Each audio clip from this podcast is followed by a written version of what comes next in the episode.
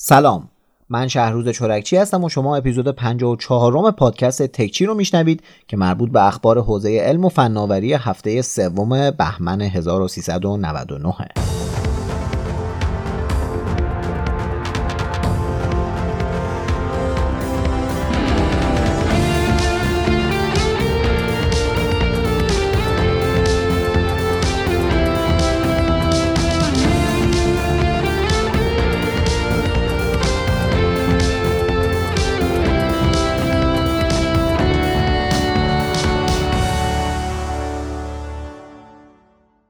تو هفته گذشته هم اتفاقای زیادی تو حوزه تکنولوژی افتاده که من تعدادشون رو برای تکچی این هفته انتخاب کردم. پس بدون معطلی بریم سراغ پادکست خودمون، یعنی تکچی.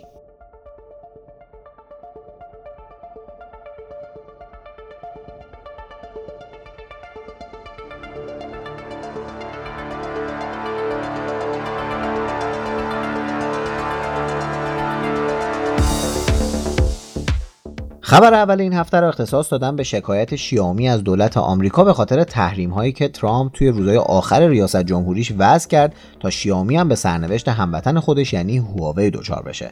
شیائومی داره همه تلاشش رو میکنه تا بتونه هر چه سریعتر جلوی اجرایی شدن این تحریم‌ها رو بگیره، وگرنه تا آخر سال همه سرمایه‌گذارای آمریکایی باید از این شرکت خارج بشن. همین مسئله باعث شده که دانلود سرویس‌های گوگل روی گوشی‌های بدون GMS روی گوشی این شرکت توی چین غیر ممکن و کاربران مجبور بشن که از VPN استفاده کنن. حالا باید ببینیم آیا این دست و پا زدنای شیائومی براشون فایده هم ایجاد میکنه و تحریمایی که علیشون وضع شده لغو میشن یا نه.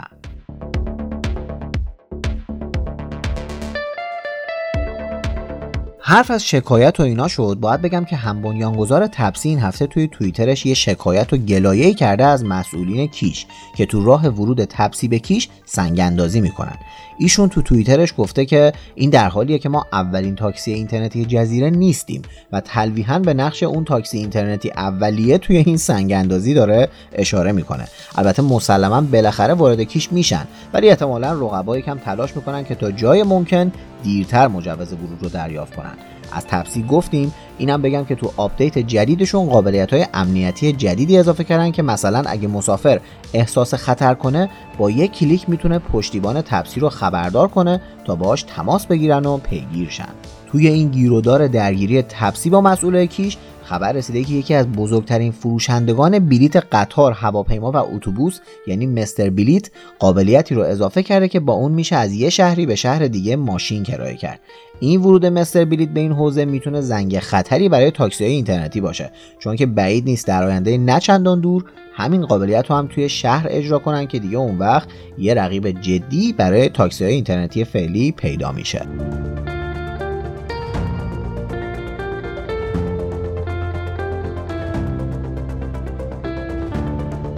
تا توی خبرهای داخلی هستیم، بریم سراغ خبر زمان رسمی واکسیناسیون عمومی کرونا که همین چند روز پیش اعلام شد.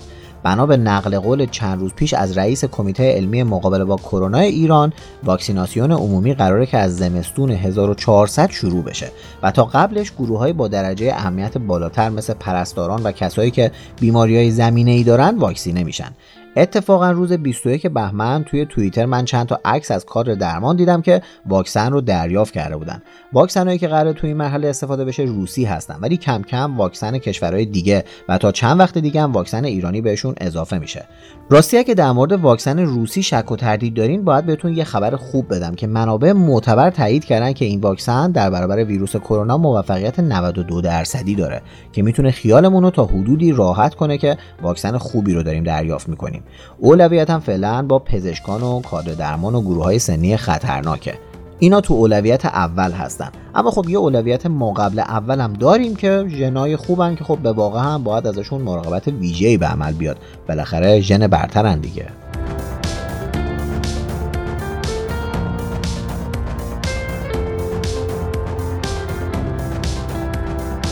سامسونگ این هفته از گلکسی M 02 رونمایی کرد که 6.5 اینچ صفحه نمایشش و قیمتش هم فقط $96. این گوشی خوش قیمت توی خودش یه باتری 5000 میلی آمپر ساعتی، دوربین دوگانه 13 و 2 مگاپیکسلی، 3 گیگابایت رم و 32 گیگابایت هم حافظه داخلی داره که خیلی مغروم به صرفه است. این گوشی قراره از روز 22 بهمن فروشش شروع بشه و احتمالاً به زودی به ایران هم میرسه که با توجه به قیمت خوبش میتونه یکی از گوشی‌های مغروم به صرفه توی ایران هم باشه. بازار گوشی‌های ارزون قیمت این هفته داغ بودن. نوکیا هم برای اینکه از بقیه رقباش عقب نمونه، یه گوشی جدید به اسم نوکیای 104 رو با قیمت 99 یورو به بازار معرفی کرد. صفحه نمایش این گوشی از گلکسی M 02 فقط 0.01 اینچ بزرگتره، ولی توی قسمت‌های دیگه حرف آنچنانی برای گفتن نداره. نوکیا 104 توی قسمت دوربینش 2 تا حسگر 13 و 2 مگاپیکسلی به عنوان دوربین اصلی و 5 مگاپیکسل هم برای سلفی داره و وظیفه تامین انرژیش هم به عهده یه باتری 4000 میلی آمپر ساعتیه. نوکیا برای این گوشی مقدار رم 1 2 یا 3 گیگابایت و حافظه 16 32 و 64 گیگی رو در نظر گرفته که میتونین از طریق میکرو یو اس بی افزایشش بدین.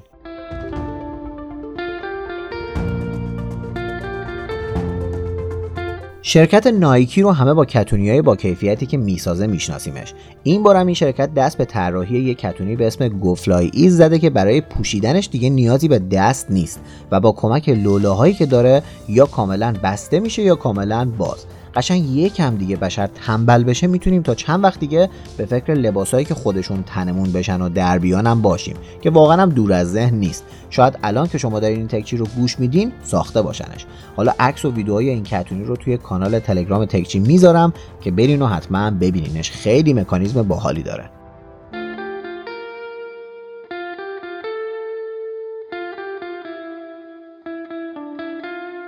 فیلتر شدن اینستاگرام خبریه که هر چند وقت یک بار به خاطر یه سری از دلایل از جمله کلاهبرداری‌های کلانی که توش انجام میشه به گوش میرسه. شاید براتون جالب باشه که بدونین طبق اعلام پلیس انگلستان کلاهبرداری توی این برنامه نسبت به گذشته 50% افزایش داشته. یعنی میخوام بگم اینجور کلاهبرداری‌ها به ذهن همه مردم دنیا میرسه و فقط مختص ایران نیست. تنها چیزی که واقعاً به عقل جن هم نرسیده بود تامین امنیت اینستاگرام توسط آقای ممنون یا متشکرم بود که این یکی فقط تو ایران اتفاق افتاده و شعبه دیگری هم ندارد.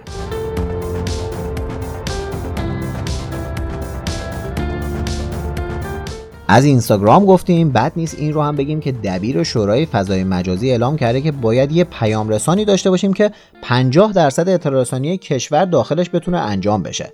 البته ایشون به این مسئله هم اشاره کردن که در کشور دو قطبی فیلتر و عدم فیلتر نداریم و سیاست مشخص کشور اینه که پیام رسانای داخلی و خارجی کنار هم دیگه باشن. کاملا هم درست میگن. مثلا نگاه کنین فیسبوک و تلگرام و اینا مثل سروش و گپ و اینا کاملا در دسترسن و خیلی راحت به همشون دسترسی داریم. البته دست فروشندگان وی پی ان درد نکنه که اگه سرعت‌های سروراشون رو یکم بیشتر کنن این دسترسیمون به خارجی‌ها بیشتر هم میشه.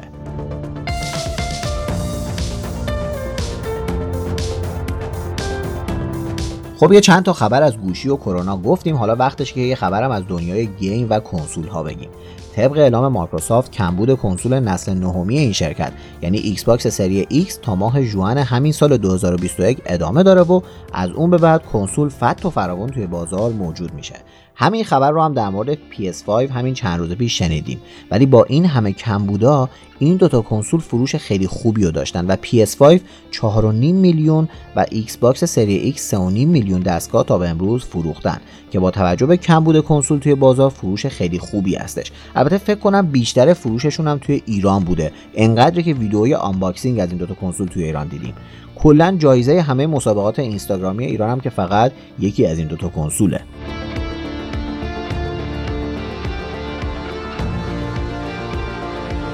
طبق اعلام کارشناسان ARS تکنیکا سیستم عامل هارمونی هواوی یه سیستم عامل جدید و منحصر به فرد نیست و تا حد زیادی همون اندروید 10 که توش دست بردن. البته دست بردن توی کدای اندروید و استفاده مجددش برای ما چیز جدیدی نیست. همین چند وقت پیش بودش که وزیر ارتباطات از به کارگیری اندروید توی گوشی‌های تولید داخل خبر داد که گوگل نمیتونه برنامه رو از روش پاک یا هر کار دیگه‌ای بکنه. ولی اینکه هواوی که این همه توی بوق و کرنا کرده بود که سیستم عامل خودمون رو داریم تولید می‌کنیم راستش رو نگفته باشه خیلی عجیبه. حالا هنوزم مطمئن نیستیم که این خبر درست باشه، ولی اگه درست باشه به نظر من یه آبروریزی مهم برای هواوی اتفاق می‌افته.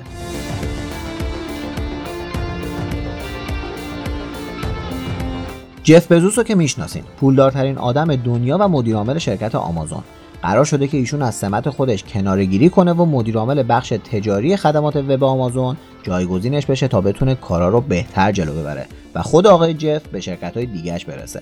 یعنی طرف جف بزوس هم که باشه یه روزی به این نتیجه میرسه که بهتره از سمتش کناره‌گیری کنه تا افراد با انگیزه‌تر و جوان‌تر بیان جاش. ولی شما تو ایران یه میز مدیریت بگیر، مثلا رئیس فدراسیون فوتبال ایران شو. اگه 80 میلیون ایرانی هم ازت خواهش بکنن که کناره‌گیری کنی، شما محکم و استوار توی پست خودت باقی میمونی تا تپه‌هایی که هنوز بهشون نرسیدی رو آباد کنی.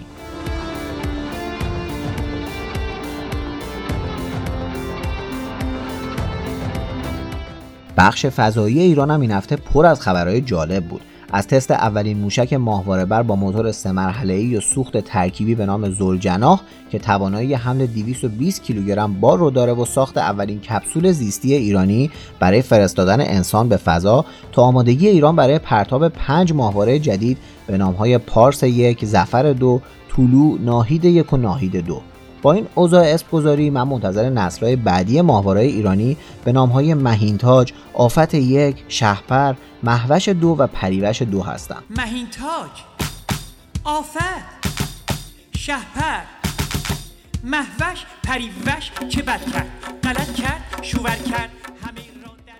البته در مورد خبر کپسول زیستی هم باید بگیم که این متد جدید نیستش و پیشکسوتان فضانوردی توی ایران خیلی ساله که به وسیله یک کپسول گاز پیکنیکی دارن به فضا سفر میکنن. همین دیشب هم همسایه تازه تأسیسمون یعنی امارات متحده عربی یه ماهواره رو روی مدار مریخ ارسال کرد که با موفقیت توی مدار قرار گرفت و به معدود کشورهای پیوست که به این موفقیت دست پیدا کردن. این هفته بخش هوافضای آمریکا هم فعال بود و اسپیس ایکس نسخه آزمایشی فضاپیمای استارشیپ رو تست کرد که البته وقتی که میخواست بشینه به مشکل خورد و با برخورد به زمین منفجر شد. اما از طرف دیگه اسپیس ایکس دسته 18 ماهواره‌های استارلینک رو پرتاب کرد تا اینترنت ماهواره‌ای این شرکت رو یه قدم دیگه هم جلو ببره. خلاصه که آقای ماسک برای این پروژه داره ضررهای زیادی رو هم متحمل میشه تا به سرانجام برسونتش.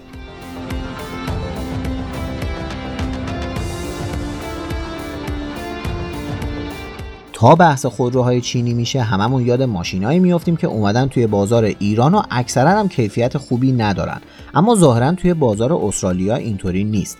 چشم بادومیا تونستن برای اولین بار شرکت‌های آلمانی، آمریکایی و ژاپنی رو کنار بزنن و تبدیل بشن به پرفروش‌ترین شرکت‌های خودروسازی توی کشور استرالیا. دیگه بالاخره تحریم و اینجور حرفا این ضررا هم برای ما داره.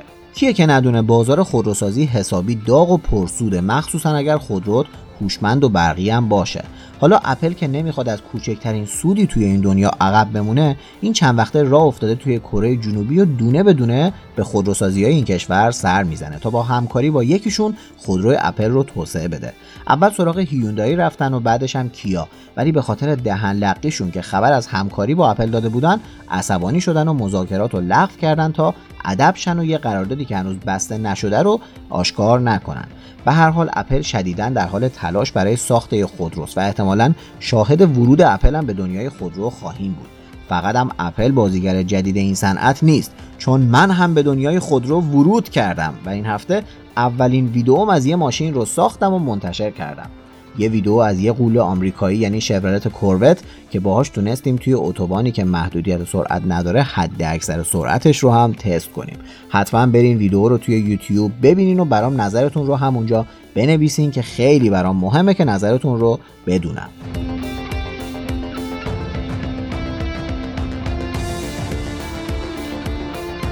این هفته خبر عجیبی هم منتشر شد که تسلا روی بیت کوین یا به قول آقای واعظی خودمون بیت کوین 1.5 میلیارد دلار سرمایه گذاری کرده. انتشار همین خبر کافی بود تا قیمت این رمز ارز به بالای 45,000 دلار صعود کنه. البته از شیطنت‌های ایلان ماسک هم نباید چشم پوشی کرد. آقای ایلان ماسک توی چند وقت اخیر سهام خیلی از شرکت‌ها رو با یه دونه توییت بالا برد و بعد از توییت در مورد بیت کوین هم قیمت این رمز ارز سر به فلک کشید. انگار اپل هم قصد داره یه مقداری بیت کوین بخره که اگه این اتفاق بیفته احتمالاً بازم شاهد یه جهش دیگه توی قیمتش خواهیم بود. این بازار رمزارزها انقدر گسترده شده که شهردار میامی گفته که کارمندای این شهر میتونن که دستمزدشون رو به بیت کوین دریافت کنن. حالا هی باز بریم بگین که بازار رمزارزها مال آینده است.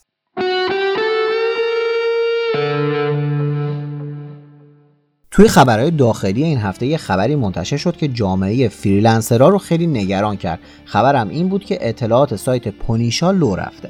ظاهراً طبق اطلاعات منتشر شده 270,000 کاربر پونیشا اطلاعاتشون فاش شده، ولی اعلام کردن که دسترسی مستقیم به پایگاه اطلاعاتی نبوده و صرفاً قسمتی از اطلاعات برخی کاربران مثل اسم و فامیل و شماره تلفن از طریق یکی از صفحات یا اندپوینت های سایت لو رفته. امیدواریم که دیگه از این اتفاقا نیفته و شرکت‌ها ارزش بیشتری برای اطلاعات کاربراشون قائل باشن، چون اگه همین اتفاق جای دیگه‌ای افتاده بود 100% تا الان چند صد هزار دلاری جریمه شده بودن.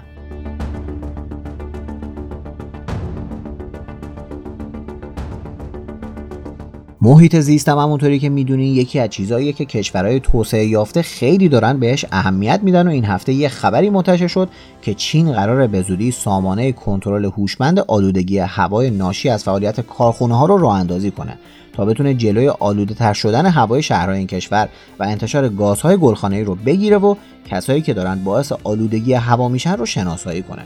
امیدوارم این سامانه ها به زودی ساخته شن تا بتونیم توی همه مدارس نصب کنیم و اون کسایی که هوای کلاس های درس رو آلوده و بدبو میکنن رو شناسایی کنیم. والا